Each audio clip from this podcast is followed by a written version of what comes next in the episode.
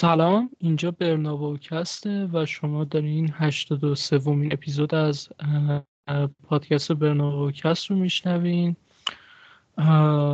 این شانس رو داریم که این هفته هم در کنارتون باشیم. در کنار خودم امیر رو دارم که قرار با هم در مورد تکبازی رال و وایدولید صحبت بکنیم. امیر اگر سلام علیکی هست انجام بده که بریم سراغ بحث این هفته. سلام عرض می‌کنم خدمت شنونده عزیزمون. امیدوارم که هفته خوبی رو شروع کرده باشن و ما هم بتونیم با یه اپیزود خوب در خدمتشون باشیم. خب امیر بذار از ترکیب شروع بکنیم.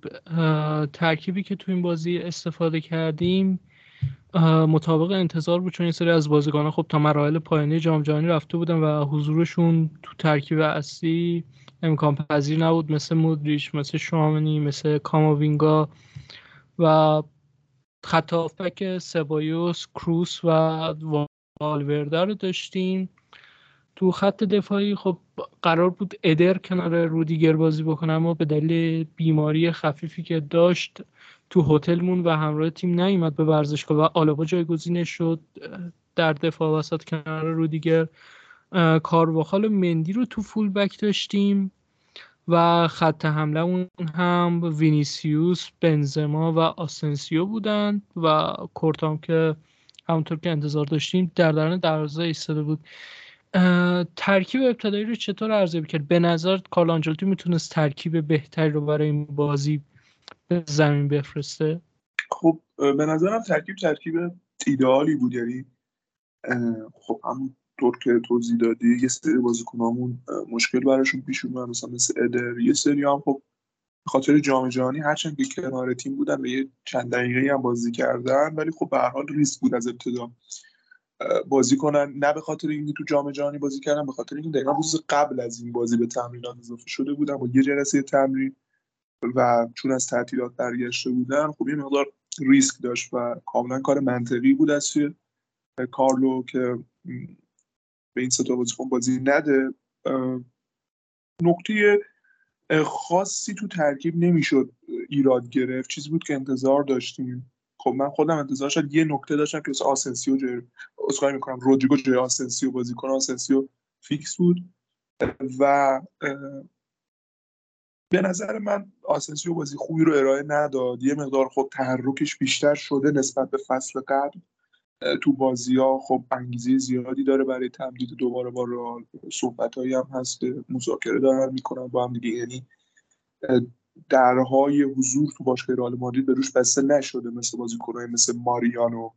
ولی خب تو این بازی زیاد به کار تیم نیومد و بیشتر دوستاش فوتبال نمایشی ارائه بده که راه به جایی نبود تو نیمه اول. اون دقیقه تو نیمه دوم تو بازی بود. و اون زوج, زوج سمت راستش که یعنی فولبک سمت راست ما که کارواخال بود کارواخال هم روز خوبی رو سپری نکرد. یه مقدار کلی کارواخال افت کرده که امیدواریم برطرف بشه و مقطعی باشه از سوی دنی کارواخال. ولی خب تو این بازی هم خوب بازی نکرد.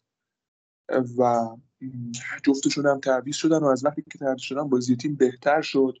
نکته ای که خب تو نیمه اول ما دیدیم ما تا دقیقه 25 خیلی فوتبال خوبی رو ارائه دادیم تراوت خوبی داشتیم و چند تا موقعیت خوبم ایجاد کردیم. اما خب از اون به بعد این مقدار به بازی غالب شد و دلیلش هم مشخص و برای وایدولی تیمی که شاید مثلا نهایتا یکی دو تا بازیکن تو جام جهانی داشته و اونها هم تو تیمای مطرح نبودن. خیلی زود شاید برگشتن به باشگاه و در این مدت دست جمعی و هماهنگ تمرین کردن و خودشون آماده نگه داشتن. ولی خب رئال مادرید ترکیب کاملش کلا یک هفته نیست که دوره هم جمع شدن. پنج دی تازه برگشتن برزیلیای تیم ولی با این وجود عملکرد تیم خوب بود. ولی خب اون بازی خوب وایادولید تقریبا از دقیقه 25 تا 70 به خاطر این بود که یه مقداری رالیا هنوز با شرایط باشگاه و شرایط فوتبال باشگاهی نتونسته بودن خودشون رو وقف بدن. و یه ایرادی هم که ما تو ترکیبمون داشتیم این بود که تونی کروس پشت پست شیش بازی می‌کرد. یعنی آفبک دفاعی. خب ما کروس رو عادت نداریم اونجا ببینیم ولی بازیکنیه که سابقه بازی تو اون پست رو داره. این فصل هم چند بار این کار انجام شده. و بازی های بزرگی هم تو اون پست بوده. ولی خب کاملا بازی سازی پاسای بلند اون عملکرد خاص تونی کروس رو ارائه میده خودش. ولی خب تو بحث دفاعی نمی‌تونه اون بار تیم رو به دوش بکشه تونی و تو این بازی هم مشخص بود. آمارش که فوق العاده بود تو پاس و داستان ها 100 درصد پاس صحیح و آمارهای خارق که همیشه از کروس انتظار داریم ولی تو بحث دفاعی یه مقداری خط ما خط دفاعی ما خوب کار نکرد سبایس هم نمی‌تونست خوب تو رو قطع کنه بیشتر تو نیمه دوم. و این باعث شده بود وایدولید به بازی قالب بشه که خدا رو شکر با درخشش کورتوا این فشار وایدولید مهار شد. من حقیقتش انتقاد ندارم ولی پیشنهاد و چیزی که از قبل تصور داشتم که واسکز بازی بکنه حقیقتش به عنوان دفاع راست. چون گفتم هم برای رودریگو و هم برای کارواخال که تورنمنت خوبی رو سپری نکردن بهتر بود کار رو از نیمکت شروع بکنن. تو اپیزود قبلی هم گفتم و خب شاید حضور واسکز همونطوری که وقتی به بازی اومد موثر بود از اول بازی می‌کرد بهتر بود. ولی خب ما تونستیم بازی رو ببریم و این فکر کنم بیشتر اهمیت داره. اما در مورد بازی من واقعا بخوام صادقانه صحبت بکنم فکر کنم بازی برای تماشا کردن بازی خسته کننده بود تو نیم ساعت اول. چون تیم حریف مطابق انتظار اومد 4 5 1 بازی کرد یعنی وینگرها کاملا تو یه خط با سه هافبک قرار می گرفتن و من فضایی رو پیدا نمی‌کردم به عنوان بیننده که دارم به تمام زمین نگاه می‌کنم و به تمام زمین اشراف دارم حالا بازیکنهای تو زمین که بمانن. و واقعا دفاع متراکمی داشت تیم وایدولید و اکثر فضاها بسته بود و من واقعا تعجب می‌کنم که تونی کروس چجوری تو این بازی تونسته 100 درصد پاس درست بده چون هر یه توپی که می‌خواست رد بشه باید میلیمتری رد می‌شد که بازیکنهای وایدولید نتونن قطعش بکنن. و تا توپ هم لو می‌رفت ما ضد حمله ها رو می‌دیدیم. یعنی مشخص بود که برنامه فقط گرفتن یه امتیاز نیست. اگه توپی دست تیم وایدولید برسه برنامه داشتن بر ضد حمله و این کار رو هم خوب انجام می‌دادن و یکی دو بارم کورتا ما رو نجات داد همونطوری که امیر گفت. ولی واقعیتش اینه که علاوه بر بازی کردن تونی کروس به عنوان هافبک دفاعی من فکر کنم یه مقدار این هارمونی خط هافبک مشکل داشت. یعنی کروس معمولا وقتی هافبک دفاعی بازی می‌کرد یه نفر کنارش بود که همه وظایف دفاعی رو گردن بگیره. مثلا من یادم تو دوره زیدان مثلا دبل پیوت تون کروس کاسمیرو رو ما می‌دیدیم. که خب کاسمیرو تو دبل پیوت اونقدی هافبک خوبی نیست که به اندازه مثلا محور یگانه بازی می‌کنه. ولی باز همه اون جنگندگی و اون تک زدن و اون خراب کردن بازی حریف رو به خوبی انجام می‌داد. اما اینجا خب دو نفر رو دست کروس بازی می‌کردن. همونطور که امیر گفت سبایوس نمی‌تونست پاسا رو قطع بکنه و خب سبایوس هم هافبکی که دوندگی زیاد داره ولی اونم باز اون بازیکن دفاعی نیست و فقط مونده بود والورده که والورده هم تا جایی که توان داشت تو اون محدوده سمت راست زمین سعی می‌کرد دوئلای دفاعی رو ببره توپا رو از بازیکن وایادولید بگیره. ولی خب یه نفر کافی نیست وقتی شما می‌خوای یه regista یا مثلا یه deep-lying playmaker بازی بدی به عنوان پست 6 معمولا دو تا بازیکنی که رو دستش بازی می‌کنن باید از نظر دفاعی مطمئن باشن. حالا نه اینکه جفتشون کلا وظایفشون دفاعی باشه ولی خب از نظر دفاعی بهشون اطمینانی وجود داشته باشه. بگه خب والورده اینطور بود ولی سبایوس نه. یعنی اگه مثلا ما می‌خواستیم ترکیب ایدئال از این نظر ایجاد بکنیم بعد کاماوینگا جه سبایوس بازی می‌کرد. خب با توجه به اینکه تو فینال جام جهانی هم بازی کرده و یه روز قبل از شروع مسابقه تمرین کرده بود خب این هم غیر ممکن بود. و از اون طرف من تو وایادولید یه بازیکن رو دیدم واقعا خوشم اومد. fullback راستشون ایوان فرسندا که خب عجیب و غریب وینیسیوس رو مهار کرده بود. من حقیقتش انتظار نداشتم یه بازیکن 18 ساله بتونه انقدر خوب پس وینیسیوس بر بیاد. از نظر سرعتی که با پا به پاش می اومد یعنی هیچ دوئلی رو من ندیدم وینیسیوس جا بذاره این بازیکن و از نظر دفاعی هم به موقع تکل می‌زد. حواسش بود که خطای بیمورد انجام نده یا تو محوطه روی پا وینیسیوس نره و به نظرم بازیکن آینده داری. یعنی من فکر می‌کنم تا یکی دو سال آینده یه تیم بهتر مثلا در حد سوسیداد یا مثلا ویارئال یا همچین تیمایی بره. خوب شد راجع به وینیسیوس صحبت کردی. حالا بیشتر راجع به ایوان فرسندا ولی خب وینیسیوس به نظر من یه مقداری باید حالا هم شخص کارلتو و هم باشگاه باش صحبت بشه. این فصل لالیگا وینیسیوس خیلی داره درگیر حواشی میشه. بیشتر درگیر حاشیه از تا و این رو میشه تو بازیش احساس کرد. مثلا خب یه برخوردی پیش میاد یا داور خطا می‌گیره یا نمی‌گیره وسط زمین. خب وقتی خطا نمی‌گیره وینیسیوس نمی‌دونم چرا میشینه رو زمین میخنده بازی رو ول می‌کنه. خب این رفتارات درست نیست و اگه تو فوتبال اون بازیکن جا بیفته براش خطرساز میشه. و به نظر من باید این مشکل حل بشه از سمت باشگاه و هر متاسفانه از سوی طرفدارای والدین تحت حملات نجات پرستانه هم قرار گرفت که نمی‌دونم داور رو چه حسابی کاری کرد که وینیسیوس از دور زمین بره. خب به هر این با تجربه سابقی که وینیسیوس لالیگا داره و هوا دوره اتلتیکو باید کار می‌کرد که وینیسیوس از وسط زمین بره و حتی خب بگو مگو هم بین این بازیکن داور پیش اومد. به هر حال اون یه بحث جداست و بحث خود بازی وینیسیوس یه بازی جداست. انتظار داشتیم که خیلی خوب بازی نکنه. به هر حال دو سه روز بود کلا به تمرینات اضافه شده بود. با سه جلسه چهار جلسه تمرینی به این بازی اومده بود.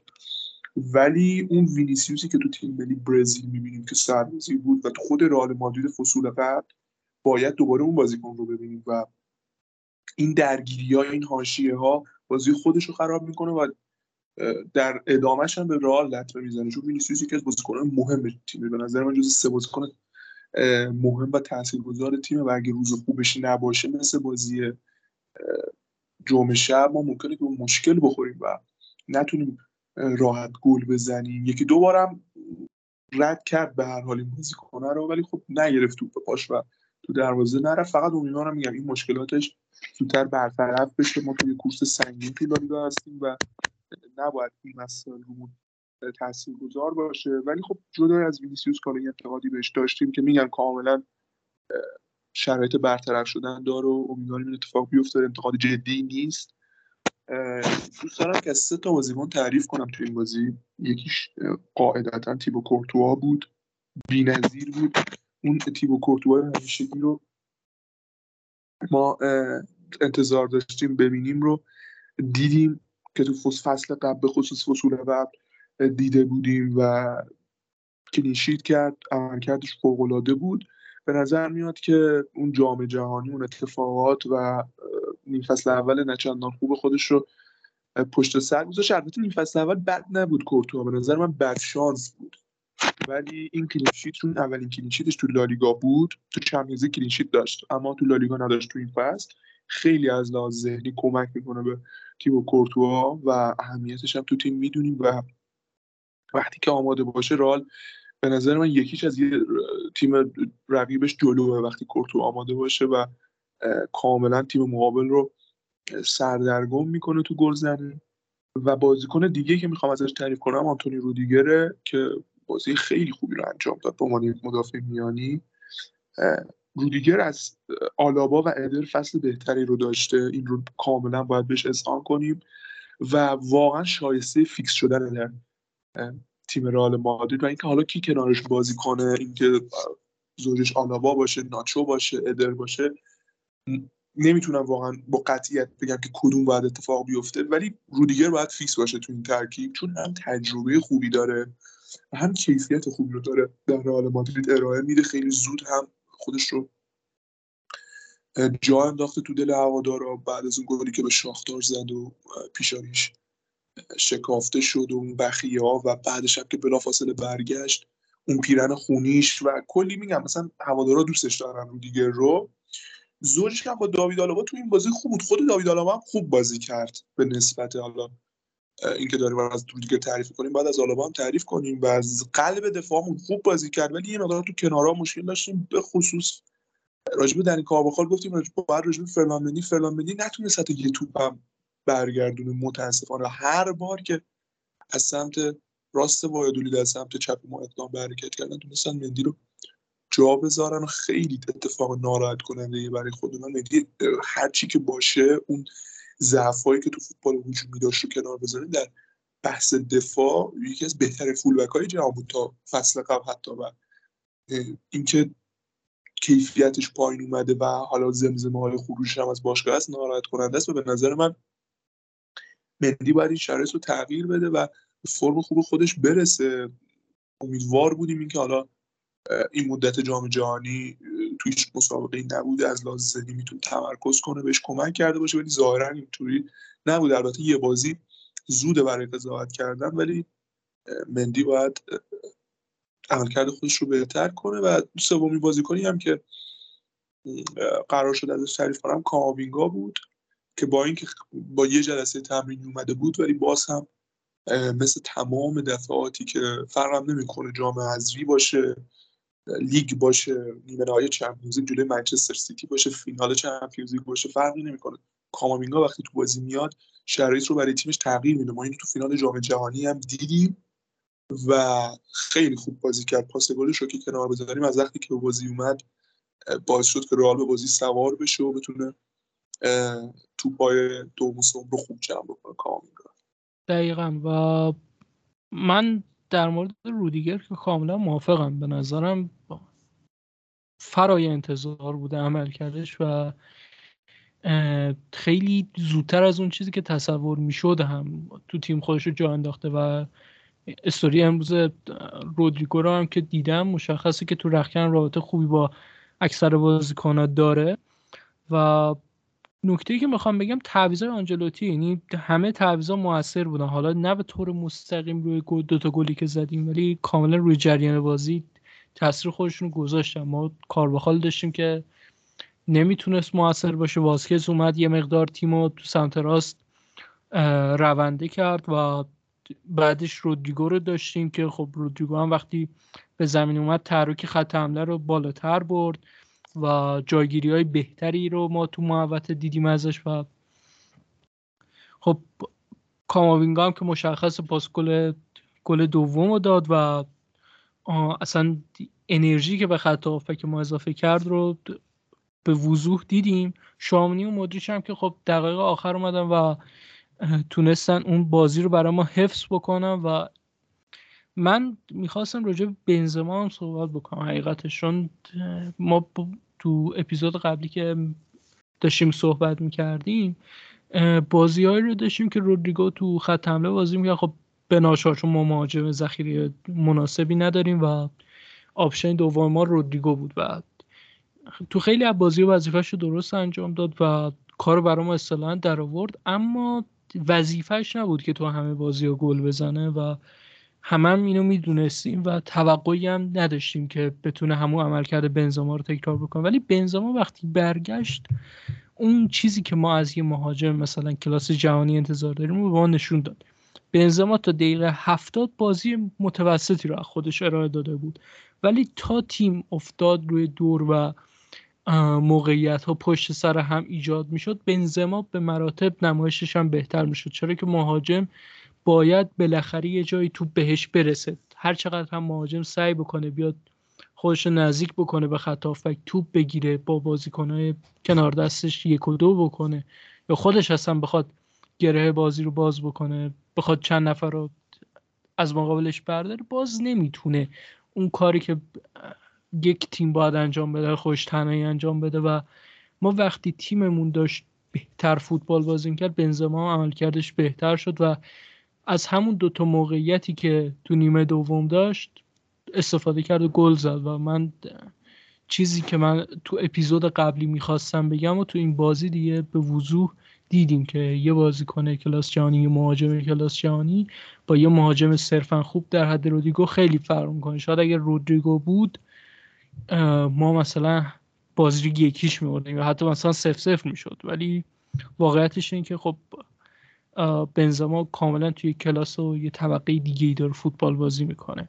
و ما به این بردم احتیاج داشتیم چون تیمی بودیم که زودتر بازی می‌کردیم از بارسلونا و مهم این بود که ما فشاره رو بذاریم رو بارسلونا و بازی رو ببریم که این اتفاق هم افتاد و دیروز هم که بارسلونا مساوی کرد در مقابل اسپانیول و این برای ما خیلی خوب شد.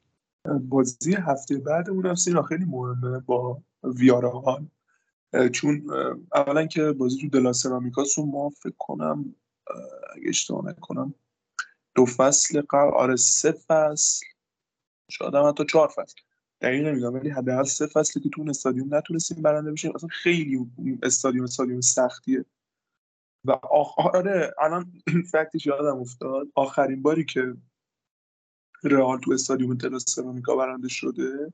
فصل 2016 17 اون بازی خاطر انگیزیه تو مارچ بود فکر کنم که رئال دوی چقب افتاد و بعد سه دو کامبک زد کریس رونالدو گل زد. موراتا هم خیلی خوب بود باعث کامبک شد و رئال بازی رو سه دو برد. دیگه بعد از اون نتونستیم تو استادیوم میارال برنده بشیم. خب مربیشون هم می‌دونید که عوض شده دیگه اونایی مری نیست. و کیک ستین دلها برگشته رو نیمکت یعنی در واقع اومده رو نیمکت بیارال قبلا که اونجا نبوده که برگرده. و به نظر من بازی سختی داریم ولی از چه لازمه؟ خیلی مهمه. ما دوباره زودتر از بارسلونا بازی می‌کنیم. و اگه بتونیم بازی رو ببریم چون که دیگه باشون هم هم امتیازیم اون فشاره رو وارد می‌کنیم در حالی که بارسلونا با تو واندا متروپولیتانو با اتلتیکو بازی کنه. و اتلتیکو مادرید هم درست حالا دو هیچ الچه رو برد ولی خب به هر فرم خوبی داره و شاید خیلی فصل خوبی رو سپری نکرده باشن تو چمپیونز لیگ اوت شدن و وضعیت خوبی هم خیلی تو جدول نداشتن. ولی قطعا دوست دارن که راحت سهمیه رو بگیرن و تو این بازی هم کم نمی‌ذارن. به نظر من بازی بعدی هم احتمال زیاد بارسلونا امتیاز از دست میده و ما می‌تونیم دوباره اختلاف بندازیم با این تیم. این از بازی با ویارال یه نکته دیگه خواستم بگم راجع به کریم. این بود که یکم باید به کریم هم زمان بدیم. واقعا بار مشکلاتی که سپری کرد و پشت سر که این مدت اخیر زیاد بود. شاید بعد از اینکه توپ طلا رو گرفت خب نمی‌دونیم واقعا مصدوم بود ولی به هر یه سری بازی ها رو از دست داد. متاسفانه تو مرحله گروهی چمپیونز لیگ نتونست برای رئال گل بزنه. و فکر کنم خیلی هم بازی نکرد کریم من می‌کنم دو سه تا بازی هم تو مرحله گروهی کرد. ولی خب به هر حال بازی زیادی رو از دست داد. گلم نزد تو چمپیونز لیگ و اون مثل و قضایی تیم ملی فرانسه هم که پیش اومد کاملا روحیش می‌شد که تاثیر بد بذاره ولی به نظر اونو با انگیزه تر کرده. خیلی خوب کار کرد. جلوی تیم وایادولید و همون چیزی که از بازیکنهای بزرگ انتظار داریم که اگه حالا ممکنه 80 دقیقه 90 دقیقه اصلا تو جریان بازی نباشن ولی به یک باره خودشون رو نشون میدن. چیزی که مثلا از کلیان امباپه تو فینال جام جهانی دیدیم تا دقیقه 80 عملا هیچ کاری انجام نداد ولی به یک باره شروع به هتریک و اون بازی درخشان کرد. کریم هم میگم باید یه مقدار بهش فرصت بدیم که زمان بگذره و خودش رو دوباره به اون فرم خوبش برسونه. خود کارلتو هم گفته بود که کریم خیلی خوبه ولی فعلا عالی نیست و باید بهش زمان بدیم. نکته بعدی که خواستم راجع بازی با وایادولید بگم که نکته پایان راجع به این بازی هست راجع به اینه که ما فصل قبل یه سری بازی هایی رو داشتیم. که مقابل تیم های دست پایین لالیگا تیم هایی که از رتبه دهم به پایین ترن که خیلی به این تیم ها مشکل گل می‌زدیم یا عملا گل نمی‌زدیم. خیلی بازی سف سف داشتیم سف سف جلوی اوساسونا بازی بدون مقابل خطافه حتی جلوی تیم مثل ویارئال ما تساوی صفر صفر داشتیم. و عملا اون بازی ها گرون تموم می‌شد برای رئال اما در این فصل علاوه بر اینکه ما تو همه بازی های فصل گل زدیم از فینال Champions League که ما به لیورپول گل زدیم یک هیچ بازی رو بردیم چه در فینال سوپرکاپ اروپا مقابل فرانکفورت که اونجا هم دو هیچ بردیم و چه در بازی های این فصل در تمامی بازی رئال مادرید موفق به گلزنی شده. و به نظر من این مشکل مقابل تیم های دفاعی لالیگا رو تیم فنی رئال مادرید کارلو آنجلوتی و دستیاراش یاد گرفتن که چطور حل کنن. که به نظر من اتفاق خوبیه. واقعا امتیاز از دست دادن مقابل چنین تیم‌هایی شاید فصل قبل که ما کورس سنگینی با تیمی نداشتیم تو لالیگا خیلی راحت تر کار می‌کردیم. فاصلمون زیاد بود. بهمون ضربه نمی‌زد. ولی این فصل که داریم یه رقابت سنگین رو با بارسلونا پشت سر می‌ذاریم اون دو امتیاز دو امتیازهایی که از دست بره خیلی کار رال رو سخت خواهد کرد در انتهای فصل. ولی خب خدا رو این موضوع برطرف شده و جا داشت که بهش اشاره کنم دقیقا همینطوره چون تو قطبیه سه قطبیه شما باید از بازی هایی که مقابل تیم های کوچیکتر داری یا اصولا همون تیم های دیگه جدول که رقیبت برای قهرمانی نیستن امتیازات ممکنه بگیری و اون تک بازی ها مقابل رقیبات برای قهرمانی رو به چشم فینال نگاه بکنی و سعی بکنیم اول نبازی بعد ببری. و خب واقعیت اینه که تو لالیگا هم همچین چیزی وجود داره. ما یک دوره ای کورس سه تیمی داشتیم بین خودمون بارسلونا و اتلتیکو و الان دوباره برگشتیم به همون حالت کلاسیک قبل از ظهور اتلتیکو که دوره بارسا رئال شده و ما الان بازی رو در رو مقابل بارسا رو بردیم تو ال کلاسیکو رفت و واقعیتش اینه که از این جهت یه برگ برنده ای داریم. هرچند که هنوز کلاسیکو برگشت مونده. پس در نتیجه باید بازی های کم اهمیت تر و جلوی تیم های ضعیف تر رو ببریم و این امتیازهایی که راحت تر میشه به دست بیاد رو انقدر راحت از دست ندیم و حرف امیر کاملا درسته. انگار تیم فنی رال مادرید تونسته راه حل رو پیدا بکنه و اون سه امتیازها رو از دست نده و بازیهایی که قبلا صفر صفر می‌شد و ما حداقل یکیش دو ببریم و رد کنیم. و فکر می‌کنم برای این اپیزود حرف دیگه باقی نمونده باشه. ما ما سهشنبه یعنی پس فردا مقابل کاسرینو تو جام حذفی بازی داریم و شنبه ساعت 18 و 45 مقابل ویارال و اپیزود بعدی ما بعد از بازی مقابل ویارال خواهد بود و تا اپیزود بعدی همتون رو به خدای بزرگ میسپاریم.